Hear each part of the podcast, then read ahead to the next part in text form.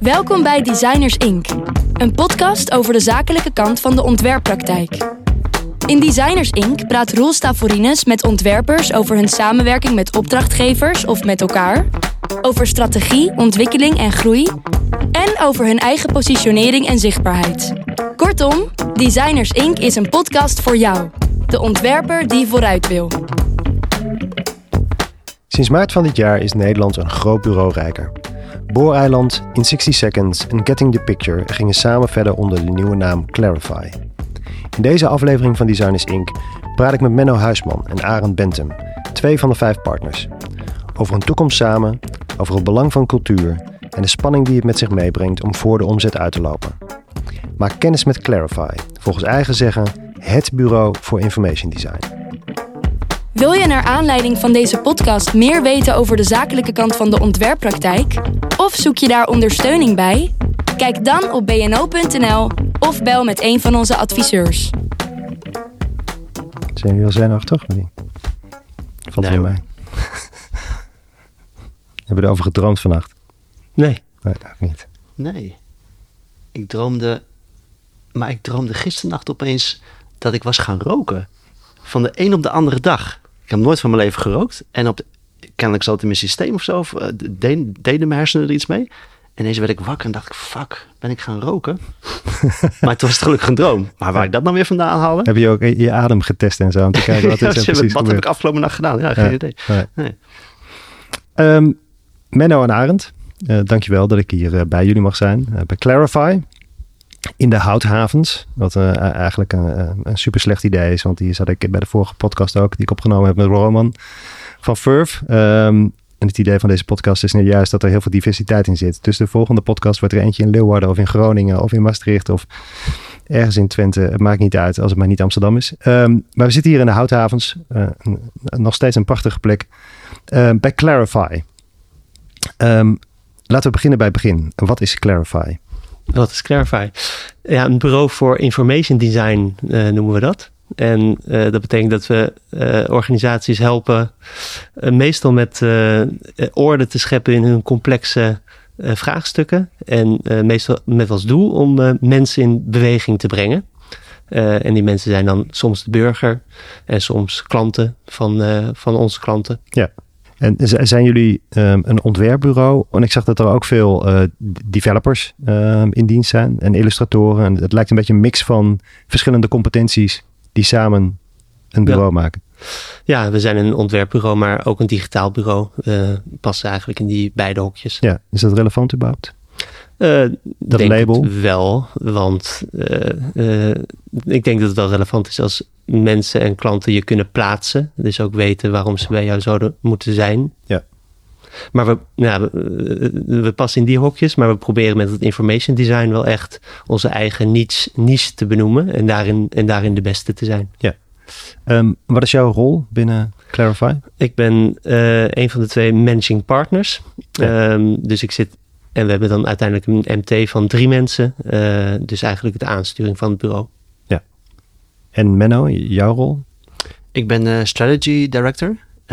Ik zorg eigenlijk een beetje voor de hoe-vraag binnen de agency. Dus hoe pakken we projecten aan?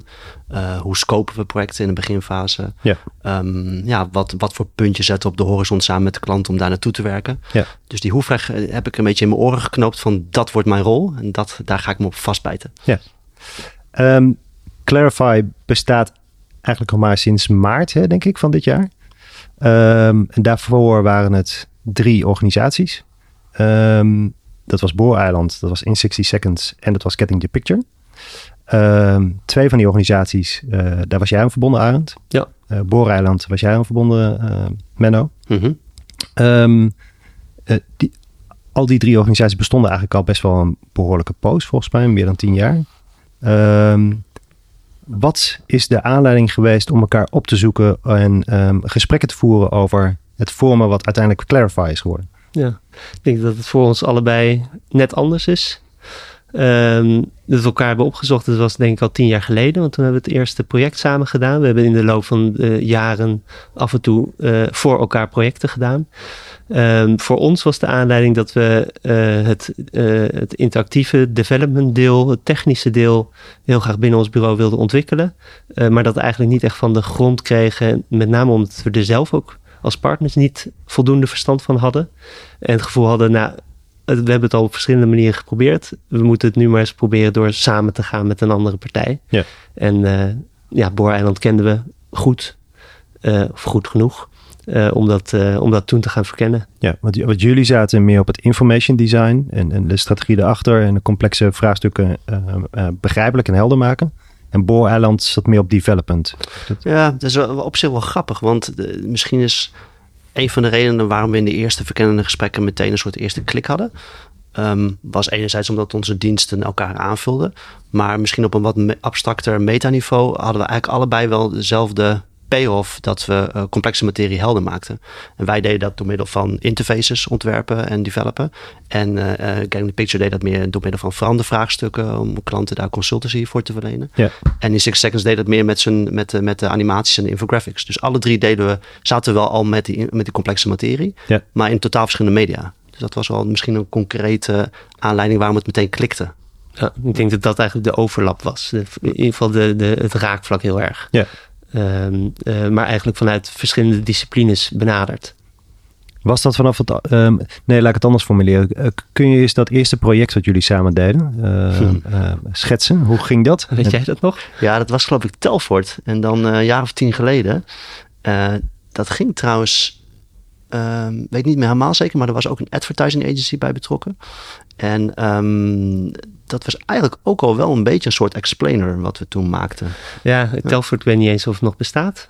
Ik weet het ook als niet. Merk, nee. Ja, ik denk het eigenlijk niet. Volgens mij was het een digitale tool om hun producten uit te leggen. Ja. Dus ze hadden verschillende producten, telefonie, internet. En om daar het samenhang in te laten zien. En, ja. Dat op een leuke, geanimeerde manier over te brengen. Ja. En was dat een Booreiland project of was dat een project vanuit... Dat was een In 60 Seconds project. Ja. Ja. En dat project kwam op je af. En toen had je... Toen dachten we, hier hebben we andere expertise voor nodig dan we in huis hebben. Ja. En in zo'n geval gaan we altijd kijken van met wie kunnen we dat dan doen. Ja. En dat was met Booreiland. Ja. Wat je net beschreef, zeg maar... Eigenlijk de aanpak die onder dat concrete project zit. Dus die kijk van die complexe materie, eenvoudiger maken, et cetera. Herkende je dat direct in elkaar? Ja, ik denk dat dat wel dingen zijn die we heel erg in elkaar herkennen. Methodieken die we gebruiken in onze projecten.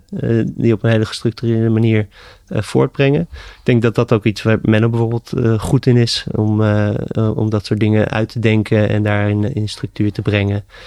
En klanten daarin mee te nemen. Ja. Maar dat is iets wat wij ook al eigenlijk vanaf het begin heel erg in onze projecten toepasten. En zeker in ons Getting the Picture merk, wat echt consultancy merk was van ons. Daar gaat het eigenlijk om het proces en niet zozeer om het eindproduct, maar juist om klanten mee te nemen in een proces waar ze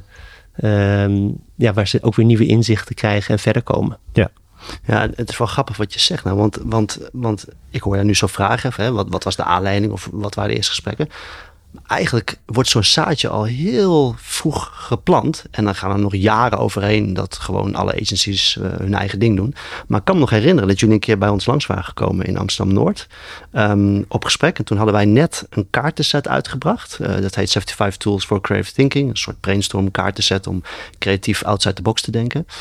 En dat liet ik toen zien en daar werd je heel erg door getriggerd. En dat was ook het moment dat jullie net met Getting the Picture waren begonnen. Want In 60 Seconds bestond al. Jullie waren net Getting the Picture opzetten. En dat was denk ik misschien in hindsight al een soort eerste zaadje van... Hey, ze zitten in ieder geval op hetzelfde denkniveau. Weet je, of op dezelfde manier te denken. Ja. Ondanks dat we nog helemaal niet aan mergers of wat dan ook dachten. Maar het is wel grappig dat zo'n zaadje misschien al al heel lang geleden is gepland. Ja. Ik denk dat ik toen dacht, dat hadden wij eigenlijk moeten maken. Hadden wij eigenlijk moeten hebben misschien wel. Dat was ook wel je blik, ja. Nu zijn we samen, nu hebben we het ook. Want nu is het Je kunt eigenlijk nu een beetje zeggen dat het van jou is. Een Clarify tool geworden. Ja, slim. Precies. Ja. Wanneer zijn jullie voor het eerst serieuzer gaan nadenken of gaan praten ook over, zou het niet een goed idee zijn om samen te gaan? Nou, dat was eigenlijk met Paul en mij. Paul is een van de andere partners. En Paul die kwam langs op, ik weet nog wel, dat was eigenlijk tijdens corona, tijdens het eerste jaar van corona. Het was echt 35 graden in de zon op ons balkon, hier 50 meter vandaan in de Houthavens. En hij kwam langs omdat er jullie waren een traineeship aan het opzetten. Dat was eigenlijk de concrete aanleiding. Wat in 60 Seconds and Getting the Picture toen zag, is dat ze... Ja, heel goed waren in jong talent binnenhalen. Jong talent ook in korte termijn trainen. Dat het gewoon op meteen een goed level is. En daarna bleek het in de praktijk soms best lastig om jong talent ook vast te houden. Zeker met de jonge generatie. Die vindt het toch leuk om een jaartje hier te werken, een jaartje daar te werken, et cetera. En wij zaten eigenlijk met hetzelfde probleem. We hadden eigenlijk ook, we trokken veel jong talent aan. We waren ook, denk ik, best goed in mensen trainen in korte tijd. En dan vloog ze na een jaar of twee weer weg. En dan denk je bij jezelf als ondernemer... waar heb ik nou al die energie in gestoken? Ja. En Paul die had toen hadden ze het idee om een traineeship te beginnen. En misschien met het idee om dan zo'n trainee te laten roleren tussen een paar agencies. Dus bijvoorbeeld beginnend bij 60 Seconds. En dan doorstromen naar bijvoorbeeld Booreiland. En misschien nog een paar andere bureaus. Dus eigenlijk een soort conglomeraat verzinnen voor een paar agencies... waar dat soort trainees langs kunnen hoppen. Dat was eigenlijk het eerste, de concrete aanleiding. Ja. Dat is hem vervolgens niet geworden. Of althans niet in die samenstelling zoals we toen dachten. Maar toen zijn we steeds verder gaan praten. En toen dachten we, laten we weer eens wat inniger projecten doen. Van het een kwam het ander. En op een gegeven moment zit je gewoon in mergergesprekken. Dus, ja. Het is wel interessant. Ik denk dat we hier zo even bij terug moeten komen. Maar eigenlijk is dat idee dus heel erg ontstaan vanuit het... Ja, ik zit de hele tijd in mijn hoofd met het woord arbeidsmarktpropositie. Of arbeidsmarktproblematiek. Wat nu natuurlijk ongelooflijk actueel is. Het is ook wel interessant dat je dan zegt van... eigenlijk zijn wij niet op dat pad verder gegaan... terwijl het nu eigenlijk relevanter is dan ooit. Ja. Al zijn we er is wel wat uitgekomen hoor. We hebben er twee programma's uit ontwikkeld... maar meer intern en niet meer in combinatie met andere bureaus. Ja. Maar we hebben een kickstart-programma ontwikkeld... voor eigenlijk net schoolverlaters.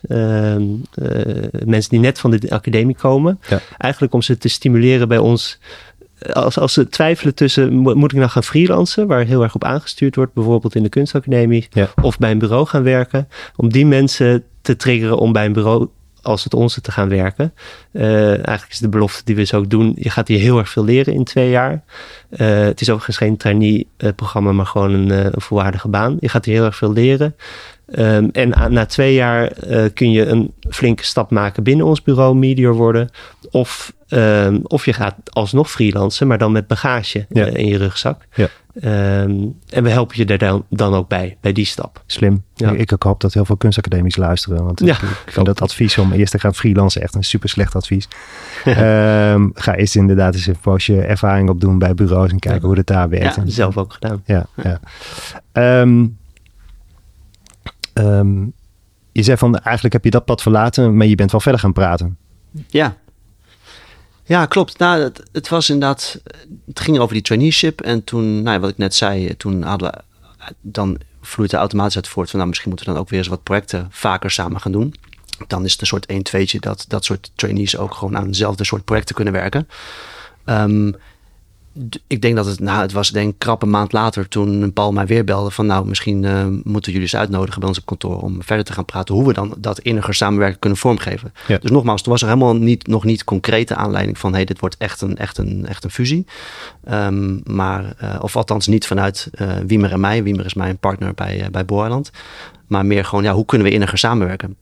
En wat we toen ook wel allebei in de afgelopen 10 jaar hadden ondervonden is dat als je alleen maar inniger samenwerkt om af en toe eens wat projecten samen op te pakken, dan is het eigenlijk wel te vrijblijvend. Want wat je dan vaak ziet, is dat iedere agency toch zelf de hoogste omzet probeert te pakken. Om het maar even zo bruut te zeggen. Ja, als een klant bij ons binnenkomt, dan probeer je dan de onderaannemer zo goedkoop mogelijk te regelen, zodat je zelf zoveel mogelijk de winst aan overhoudt en vice versa. En dacht, dat is eigenlijk ook geen gezonde houding om samen te werken. Je wil juist dat je uiteindelijk de beste service verleent voor je klant. En het maakt niet uit bij wie de dienst nou vandaan komt. Nee. Dus ja, eigenlijk de klant voorop zetten. Toen kwamen we daar vrij snel achter. Dan moet dat dus anders dan gewoon vrijblijvend samenwerken. Ja. Wat is het wat jullie met elkaar gesignaleerd hebben in de markt, waar je met elkaar sterker op kunt reageren, of wat een sterkere positionering maakt? Ja, dat was denk ik vanuit jullie heel erg duidelijk dat het interactieve vlak erbij moest komen. Ja. In 60 Seconds maak ik natuurlijk al jaren animaties, infographics, dat soort zaken. En dat ging al richting interactief steeds vaker. Soms op een wat knullige manier om een filmpje met pauzemomenten in te lassen, of om een interactieve pdf te maken. En uiteindelijk moet je dat uitstapje nog interactiever maken door middel van websites, platforms, echt explainer websites. En bij ons was het meer dat wij vaak de mooiste interfaces opleverden, maar dat een klant dan zelf aan het werk ging met zijn eigen CMS om content te vullen. En dan kwam er lelijke content in te staan. Geen goede foto's, geen goede video's, slecht geschreven tekst. En dus we hadden eigenlijk een soort inverse probleem bij elkaar. In 60 Seconds en Getting the Picture ging veel meer op de content. Maar de content werd vervolgens in een overheidswebsite ergens op een backpagina gehangen, waardoor het nooit meer te zien was.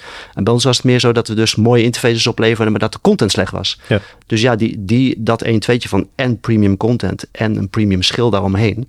Ja, dat klonk wel alsof daar een goede kans in zat om dat op te pakken. Ja, en die manier van werken waar je net naar verwees, zeg maar dat procesdeel waarvan jij ook aangeeft, Arend, dat eigenlijk heel belangrijk is. Van, hoe help je die klant het beste in zijn vragen op weg? Mm-hmm.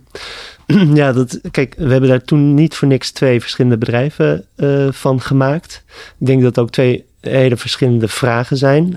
In 60 Seconds en Getting the Picture. Ik denk dat in 60 Seconds, maar ook het werk van Booreiland heel erg zit op op een soort eindklant, eindgebruiker als een burger of een klant van een bedrijf die ergens actie moet ondernemen, oftewel iets kopen ofwel iets gaan doen. Ja. Bij Getting the Picture zit het heel erg. Het proces staat dus centraal. Dus we helpen organisaties eigenlijk meer versnellen, zou je kunnen zeggen. Dus het zijn vaak veranderopgaven. Een organisatie moet een andere koers gaan varen of een nieuwe strategie implementeren. Maar daarvoor moet je een heleboel mensen meekrijgen. En hoe ga je dat dan doen? We hebben heel erg met Getting the Picture gekeken. Oké, wat voor fases zitten er dan in waarin je mensen moet meekrijgen? Urgentie creëren, de begrip creëren, het op zichzelf kunnen betrekken en vervolgens ook in actie kunnen komen. En dat gaat dus heel erg over het proces. En dat is dan consultancy. En waarom past het? Ja, maar tegelijkertijd zijn we een designbureau. En daar zit voor ons heel erg de connectie.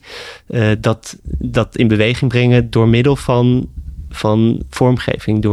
Omdat je design en visualisatie inzet om, Getting the Picture, het grotere plaatje te laten zien. Ja. Dat was wat we met Getting the Picture doen. Maar dat zijn wel echt andere vragen dan bijvoorbeeld een website maken of een animatie maken. Ja, al groeit het wel naar elkaar toe. Hè? Want wij zagen de laatste paar jaar eigenlijk ook al wel dat, alhoewel een website maken een soort product is, is het eigenlijk een verandertraject. Want eigenlijk is innovatie per definitie veranderen. Dus wij liepen ook wel tegen back-office problemen aan van klanten. Dan maakten we een mooi webportaal, maar dan had de klant vervolgens geen back-office om dat portaal in de lucht te houden en om de helpdesk te zijn voor de eindgebruiker. Dus je merkt ook wel dat naarmate de projecten groter worden, of het nou interactief is of niet interactief, dat alles waar we mee bezig zijn hier is allemaal verandermanagement. En het kan soms door middel van consultancy, maar soms dus door middel van het maken van een nieuw product, ja, waardoor organisaties wel moeten veranderen. Dus je komt eigenlijk altijd in een soort verandertraject terecht. Zo is het bij ons ook ontstaan. Hè? We maakten bijvoorbeeld, de vraag was, maak een animatie over een nieuwe verandering of een nieuwe strategie bijvoorbeeld bij een klant. En vervolgens gingen we dat doen. Ik herinner me nog een project voor NS en ProRail, een gezamenlijk project dat ze hadden. En dan zitten er opeens 12 verschillende mensen aan tafel van allemaal verschillende afdelingen die allemaal daar wat van vinden en allemaal waar hun werk raakt. en je bent die animatie aan het maken. Maar gedurende het maken van die animatie moet je ervoor zorgen dat het een gemeenschappelijk verhaal wordt. En dat gaat niet zomaar. Dat hele proces moet je eigenlijk managen. En toen zaten we op een gegeven moment te denken, ja, we zijn hier eigenlijk dat proces aan het managen met onder het mom van we maken een animatie. Terwijl je wil dan eigenlijk dat ze je vragen om dat proces te managen en niet om die animatie te maken. Als ik jullie al praten, dan het beeld wat een beetje opkomt is eigenlijk veel meer een soort van consultancy die design als een middel inzet om het proces een soort van, misschien wel te voeden of te sturen of inzichtelijker te maken. En tegelijkertijd design ook als een uitkomst. Dus volgens mij beide. Hè? Tegelijkertijd, als je van buiten kijkt, wat je vooral ziet en wat altijd lastig is dat je heel geneigd bent om naar het visuele te kijken. Ja. Ook jullie visuele identiteit is natuurlijk heel pregnant, briljant uitgesproken. Mm-hmm. De voorbeelden die je geeft op de site zijn heel erg vorm en visualisaties. En door zijn aard van information design snap je wel dat het niet zomaar plaatjes zijn, maar dat er iets achter zit, een proces of een verhaal, et cetera, waar je in kan. Hebben jullie zitten worstelen met die vraag ook van hoe presenteer je dat nou op de beste manier? Ja, al 10 jaar lang en nog steeds is het niet goed. Maar het is inderdaad waar. Het is makkelijker om een visueel portfolio samen te stellen. Ja. Dat zijn per definitie al plaatjes. Daar maak je een verhaaltje van en daar volgt een proces uit en dat leest weg als een case. Ja. Waar we nog wel mee worstelen en er moeten nog wat secties worden toegevoegd aan de website, maar het zijn wat meer inderdaad waar we het net over hadden, de verandervraagstukken. Dus eigenlijk de klassieke opdrachten die Getting the Picture voorheen deed, maar die we eigenlijk nu als een soort groot Clarify ding neerzetten, waarbij je terecht zegt van ja, eigenlijk zijn we bezig met verandering, maar als vehicle, als middel gebruiken we die visualisaties. Ja. Hebben we nog heel erg behoefte online aan een plek waarop we dat denkwerk kwijt kunnen. Dus de niet-visuele varianten van. Ja. Bijvoorbeeld door middel van een artikelensectie, een soort insights-sectie waarop we meer die gedachtegangen kunnen uitschrijven. Of het uitdiepen van die cases, dat inderdaad dat het duidelijker is dat die visualisaties meer het middel zijn van het verhaal daarachter. Maar daar raak je een terecht punt. Het is visueel en dat leest makkelijker weg. Ja. Hoe kom je dat tegen? We hadden het net even over arbeidsmarkt en de problematiek daar. We hadden het over kunstacademies en mensen die daar afstuderen. Die over het algemeen, zeker aan kunstacademies, is mijn ervaring wat autonomer creatief worden opgeleid. Ik had het bij Borren in een podcast over de ego van de creatief. Waar het bij jullie veel meer dus gaat toch over het proces en over empathie voor het vraagstuk van de klant, et cetera. Dat is eigenlijk een heel ander profiel wat je zoekt. Weet je de juiste ontwerpers, illustratoren, animatoren, et cetera, ook te vinden om daar aansluiting in te vinden, zeg maar. Ja, dat lukt, want we hebben hele goede mensen. Dus ze zijn er en ze werken bij ons. Maar het is wel een uitdaging. Want we zoeken inderdaad ook... Kijk, we zoeken twee kenmerken in onze ontwerpers. A, dat ze het inderdaad leuk vinden om ook wel met die complexe vraagstukken bezig te zijn. Analytisch dus ook sterk zijn. Maar B, vinden we vormgeving en dat het er echt goed uitziet ook heel erg belangrijk. Want dat is wel echt een van onze onderscheidende factoren. Het er goed uitziet, dat het ook joy uitstraalt. Onze klanten, we zijn ook altijd heel erg blij als onze klanten zeggen, nou, het is echt een leuk proces met jullie. Want dan, als iets leuk is, dan breng je ook eerder dingen in beweging. Ja. Dus onze ontwerpers moeten die beide kanten wel hebben.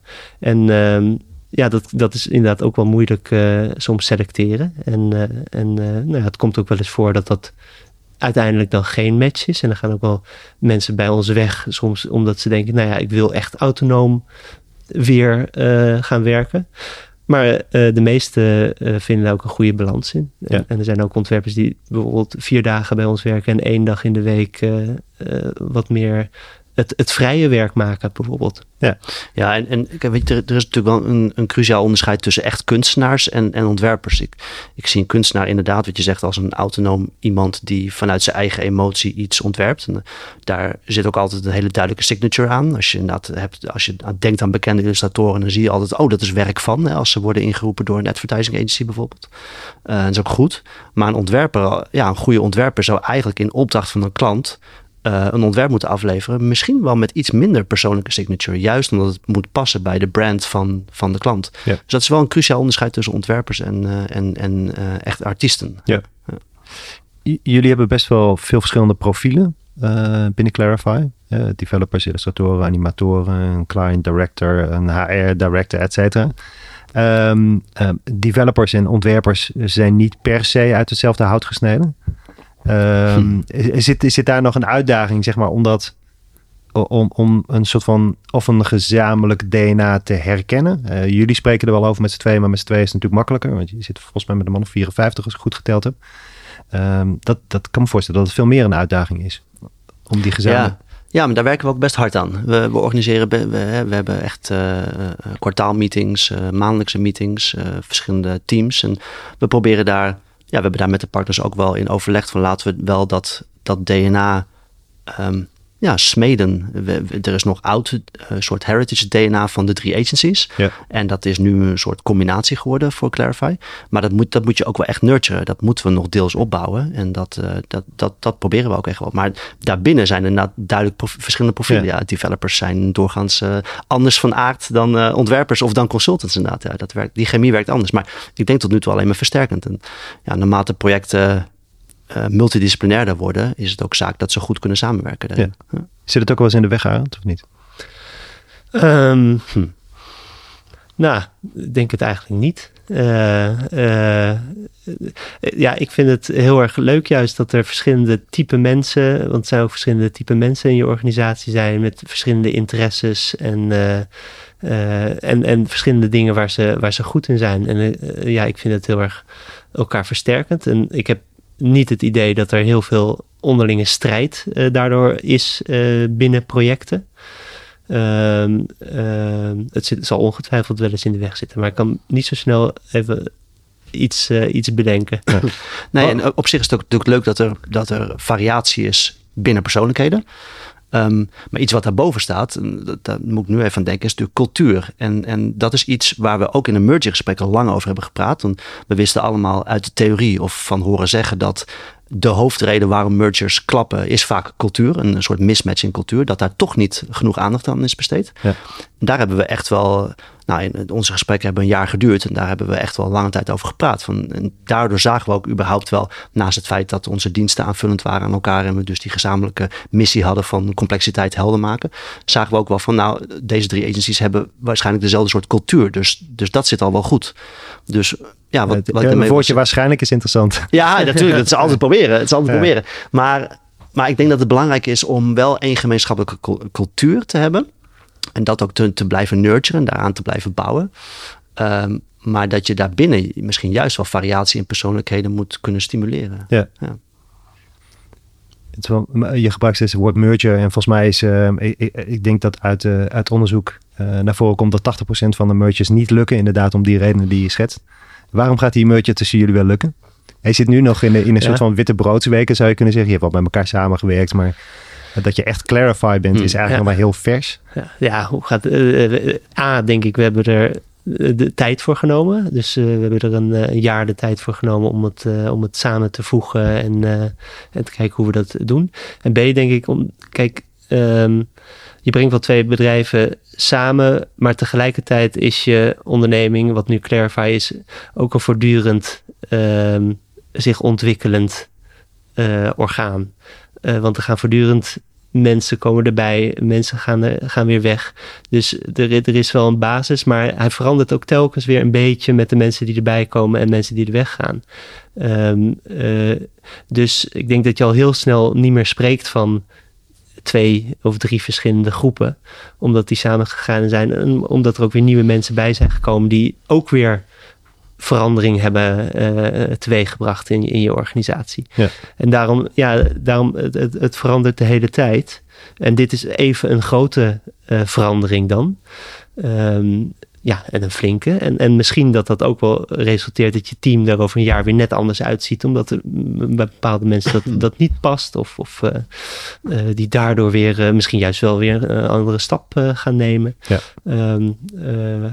Maar ja, ik zie het dus meer als een zich evoluerend geheel. Ja. Ja, en waarom het... Nog een ander antwoord op waarom gaat dit slagen, is denk ik toch een stukje schaalvergroting. En dat is op zich natuurlijk een klassiek antwoord. Iedereen wil altijd alsmaar groeien. Daar ben ik op zich helemaal niet van. Ik heb ooit een keer een documentaire gezien van Midas Dekkers, die bioloog. En die zei van ja, waarom proberen bedrijven nou altijd maar te groeien? Kijk gewoon naar bomen. Bomen worden 30, 40 meter hoog en dan stopt het gewoon. Dan zijn ze klaar met groeien. En dat is me altijd wel bijgebleven. Je moet niet groeien om te groeien. Maar wij zagen, nou, als ik voor mezelf spreek met Booreiland, zagen wij wel van, nou, wij zaten toen in een bepaalde valley of death. En wij kwamen daar niet uit. We schurkten een beetje tegen de 10 mensen aan. En het lukte ons, dus mij en mijn businesspartner Wiemer, niet om daaruit te komen. Dus terwijl we wel de ambitie hadden om een schaalvergroting te doen. Dus dat was ook wel een van de redenen waarom het aantrekkelijk was. Hoe duid jij dan schaalvergroting? Waar zit hem dan in? Nou, ik denk dat je meer slagkracht hebt met een groter team. En dat je daardoor ook grotere projecten aan kan. Wat wij met Booreiland vaak tegenkwamen is dat wij voor pitches werden gevraagd. En dat mensen ons vroegen omdat ze onze kwaliteit heel hoog vonden. En dan zaten we volgens in pitches met andere agencies die met 40, 50 man waren. Terwijl wij maar met z'n achter waren. Ja. En dan verloren we het dikwijls op het feit dat de klant dan toch niet genoeg vertrouwen had. En dat we dan continuïteit konden leveren. Van ja, wat als er één iemand ziek wordt? Dan ligt je half project stil bijvoorbeeld, weet je wel. Ja. Dus voor ons was het heel duidelijk dat die schaalvergroting zou ons meer continuïteit brengen. En daardoor dus meer vertrouwen naar de klant toe. Dus dat was toch wel... De reden waarom deze merger dan gaat slagen is omdat we die schaalvergroting nu hebben bereikt. Dus nu kunnen we ook die grotere projecten aan die er wel liggen. Ja, tegelijkertijd, toen we net even voor de podcast aan het praten waren, zei Arend iets over, omdat je met een groter team bent, heb je natuurlijk ook een groter team wat je moet voeden en waar je salaris van moet betalen. Dus schaalvergroting aan de ene kant is heel mooi, maar het zorgt misschien ook weer voor andere problemen. Of uitdagingen in ieder geval. Ja. Ja, zo voelt het nu wel, omdat we altijd heel organisch zijn gegroeid. Altijd wel achter de vraag aan. En ook de reden wat Menno zei, we zijn ook nooit op zoek gegaan naar groeien om het groeien. Sterker nog, we hebben op een gegeven moment zelfs gezegd, we willen niet meer groeien en we houden het hier voorlopig bij. Maar nu, het voelt wel een beetje dat je gaat samen. Je hebt ook wel dan stevig ambitie gezet voor de komende jaren. Ook best wel wat nieuwe mensen aangenomen. Dus we zijn nu een beetje voor de vraag uit gegroeid. En ja, je voelt het wel direct ook wel dat die druk dan wel wat toeneemt. Om elke maand wel voldoende projecten binnen te halen. En inderdaad, die moeten ook dan ook groter zijn. Want... Want dat woord groter blijft een beetje in mijn hoofd hangen. Complexer zou ook een goed woord zijn. Het zijn dan vaker projecten die... Wat moet een project voor jullie hebben? Zeg maar, wat is een goed Clarify project? Ja. Nou, goed Clarify project is een... Als er echt een probleem is bij een klant, dus dat er echt wat moet gebeuren, dus iets moet veranderen. Dat daar binnen een organisatie bijvoorbeeld verschillende meningen of denkwijzen bij elkaar moeten komen. Dus dat je eerst dat moet doen en vervolgens ook iets daar eigenlijk een creatief concept bij kan bedenken. Wat ook iets prikkelends oplevert. Iets wat mensen interessant vinden, leuk vinden om aan mee te doen of naar te kijken of tot zich te nemen. En dus ook een visuele sterke of een verhalende sterke component heeft. Probeer me in te denken hoe dat is voor een klant. Want hoe je dat formuleert, begrijp ik denk ik heel goed. Omdat ik ook heel veel in dat soort van trajecten zit. Ook verandertrajecten. Maar de vraag die een klant stelt aan mij is nooit die van een verandertraject. Is altijd iets anders. Of toch dat platform. Of toch die visuele identiteit. Of toch... Dus hoe zorg je ervoor dat je die match maakt tussen aan de ene kant die vraag die die klant stelt en dat hij ook herkent, zeg maar, wat er in het proces zit en nodig is om te zorgen dat je tot een goed einde kan komen en hoe design of een designproces je daarin kan helpen. Ja, het verschilt ook heel erg per klant, maar inderdaad, soms komt een klant alleen maar voor een onderdeel bij je en ga je daarmee aan de slag en hou je ze eigenlijk dan vaak een spiegel voor van wat, in welke situatie zitten we nu en is wat we nu aan het doen zijn het logische om nu te doen of komt er nog iets voor of moeten we dat wat groter zien. Kun je dat altijd kwijt, die visie? Nee. Dat is ook helemaal niet erg. Hè? Kijk, we hebben een soort onderstroom en een bovenstroom van projecten. Sommige projecten zijn heel, heel erg to the point. Er wordt gewoon heel duidelijk gevraagd, we hebben een animatie nodig van een minuut. Dit is de library om mee te werken of maak er eentje zelf. En dat is ook door in twee weken doorheen gepompt, bij wijze van spreken. Dus dat is goed voor die onderstroom. Voor die bovenstroom denk ik, misschien om Arend nog even aan te vullen. Ik denk dat het belangrijk is om...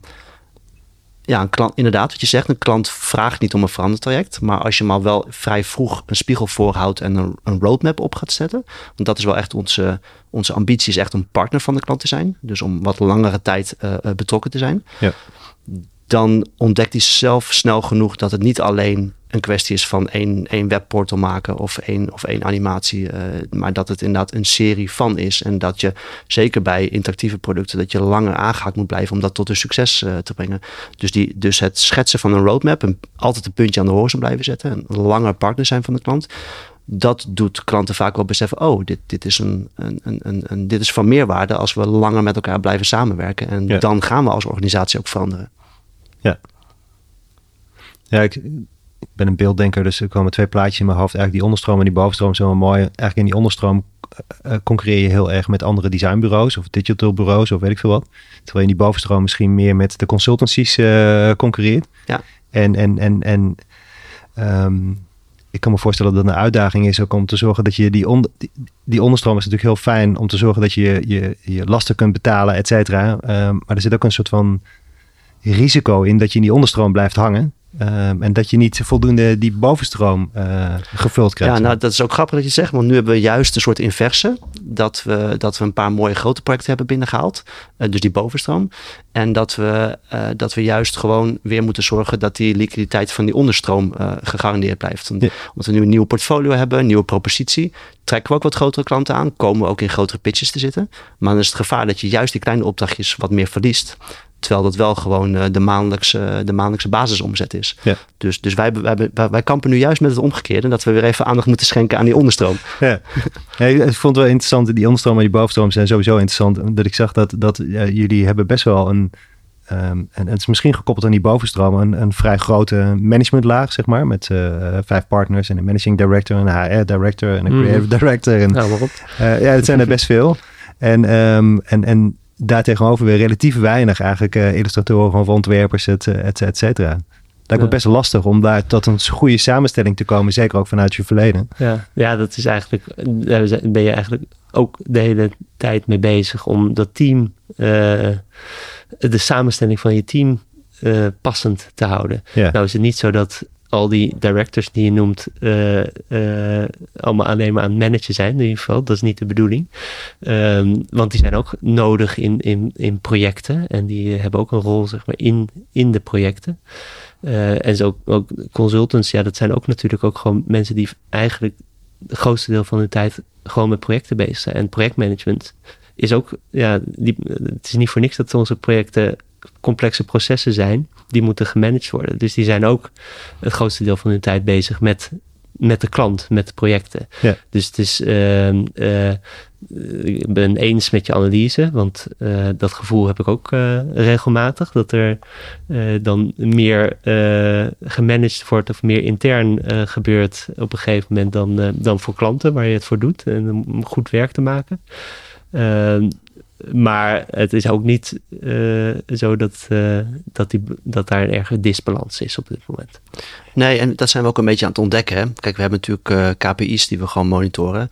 En wij zagen ook van, kijk, je kan ook daar hebben we ook met de partners over gesproken. We gaan niet Clarify besturen met 5 kapiteins op 1 schip. Dus we hebben daar ook een duidelijke onderscheid in gemaakt. Op dit moment is Arend en Paul zijn nu de bestuurders echt. Ik ben bijvoorbeeld strategy director. En het is ook wel de bedoeling dat ik wat declarabeler ga worden. Dus dat tweaken we. Dat zijn gewoon een aantal knoppen waar we aan kunnen draaien. Ik denk overigens niet dat we topzwaar zijn hoor. We hebben ook een flexibele schil van freelancers. Dus die moeten ook allemaal aangestuurd worden. Dus ik denk dat op zich de lagen zoals we het nu hebben ingericht best goed zijn. Maar we analyseren wel van inderdaad misschien kunnen de directors hier en daar ook wat declarabeler zijn. En gewoon wat actiever meedraaien in projecten. Ja. Dus dat zijn gewoon allemaal knoppen waar we aan kunnen draaien. Wat we aan het ontdekken zijn. Spannende tijd. Ja. Laatste vraag. Wat is jullie droom voor Clarify? Over een jaar, over 2 jaar. Niet te ver weg, maar... Ja, kijk, Clarify, de naam die we hebben gekozen, daar hebben we natuurlijk ook lang over nagedacht, die is heel helder en simpel, verhelderen. Mijn droom is eigenlijk dat die naamsbekendheid toe gaat nemen, want dat is ook het grootste risico wat we nu hebben genomen, is 3 redelijk bekende namen in de markt weggooien en vervangen door 1 nieuwe.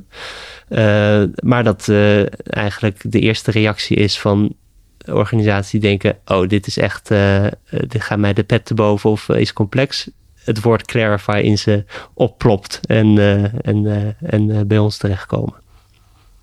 Ja, daar sluit ik me geheel bij aan. Het moet een begrip worden. Daar hebben we ook echt op aangestuurd met deze naam. We werken ook veel voor overheid. We doen veel overheidsprojecten. Daar moet het gewoon een gegeven zijn dat ze Clarify bellen als ze een complex vraagstuk hebben. Ja. En bij de overheid moet veel worden uitgelegd. En zeker als je denkt aan instanties als Belastingdienst en dergelijke. Dat is natuurlijk veel uitleggen. Dus daar moet het echt een begrip worden. Misschien nog een kleine aanvulling op een ander niveau is... Ja, we zien het ook wel als onze missie om de wereld een stukje begrijpelijker te maken. We leven in een lastige wereld. Er is veel misinformatie. Ik denk dat wij het als onze taak zien om de wereld een stukje begrijpelijker te maken.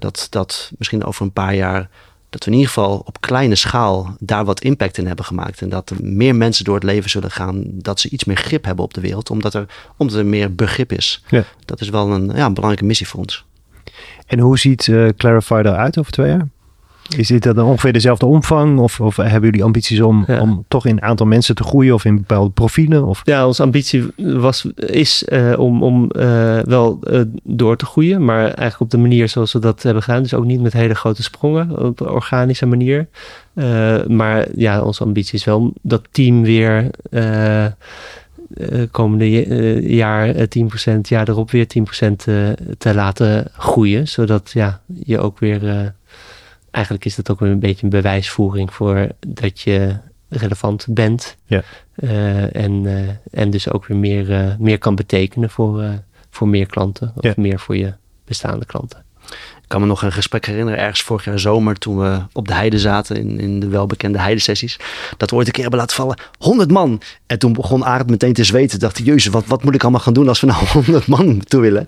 En dat was gewoon omdat we gewoon lekker aan de borrel zaten en we waren aan het praten daarover. Maar het zet wel meteen een toon. En nogmaals, niet groeien om het groeien en vooral geen groeistrié krijgen. Maar we willen wel weer verder dan dit. Ja. Ik snap wel dat als je managing director bent, dat je dan iets meer gaat weten dan wanneer je strategy director bent. Ja. Heel veel dank voor dit gesprek. Insgelijks. Dankjewel.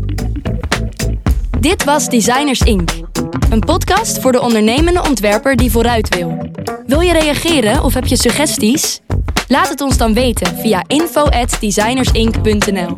En volg ons op Spotify, zodat andere ontwerpers ons ook kunnen vinden. Designers Inc. is een initiatief van Roel Stavorines en de BNO en wordt mede mogelijk gemaakt door Roland Gele en het Pictoright Fonds.